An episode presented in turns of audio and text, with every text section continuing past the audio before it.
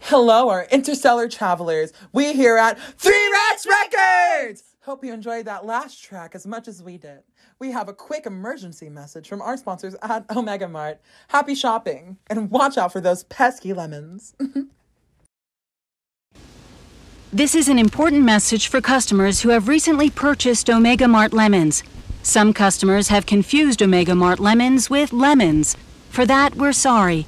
Please return this product to Omega Mart immediately, or for assistance, please call the number on your screen. For your safety, this product has been removed from our shelves and will be carefully disposed of. Omega Mart thanks you for your continued trust.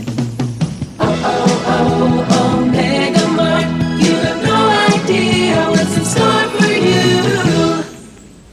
Three Rats Records. I'll let you know that I just had Milo scream that right now. Just ask them like, "Hey, can you do that?" So, um, that was uh the lemon debacle. Uh, so good fucking luck if you get there. Let's hope you don't get fucking murdered by lemons. XOXO. Right. Right, XG.